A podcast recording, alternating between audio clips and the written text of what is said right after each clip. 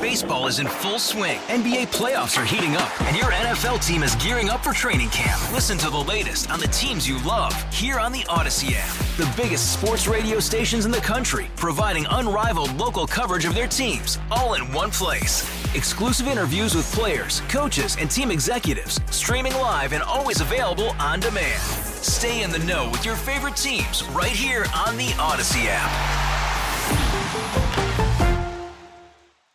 This is a KDKA radio time capsule. Now, the CEO and president of the Heinz History Center, Andy Masich. The Pittsburgh Steelers are one of only a handful of NFL teams without cheerleaders. But it wasn't always that way. Surprisingly, the Steelers were actually the very first NFL team to have a cheerleading squad.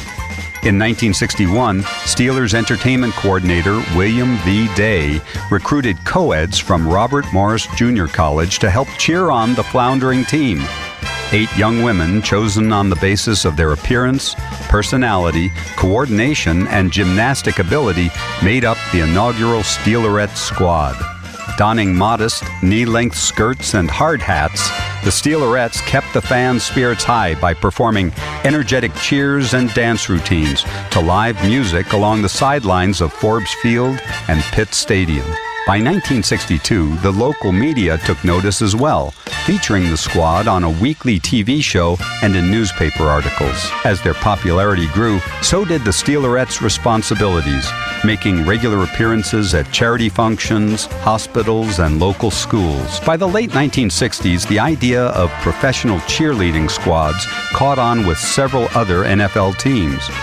While the Steelerettes projected a wholesome image, the new generation of NFL cheerleaders followed the example of the more flamboyant Dallas Cowboys cheerleaders. With the opening of Three River Stadium in 1970, a decision was made to disband the Steelerettes. When reporters asked Dan Rooney why, he replied, We don't need them. And most Steelers fans agreed. Pittsburgh's about football, not the sideline entertainment. While the Pittsburgh Steelers are still without cheerleaders today, the Steelerettes alumni regularly meet at the Heinz History Center's Western Pennsylvania Sports Museum to reminisce about their experiences and cheer on the black and gold.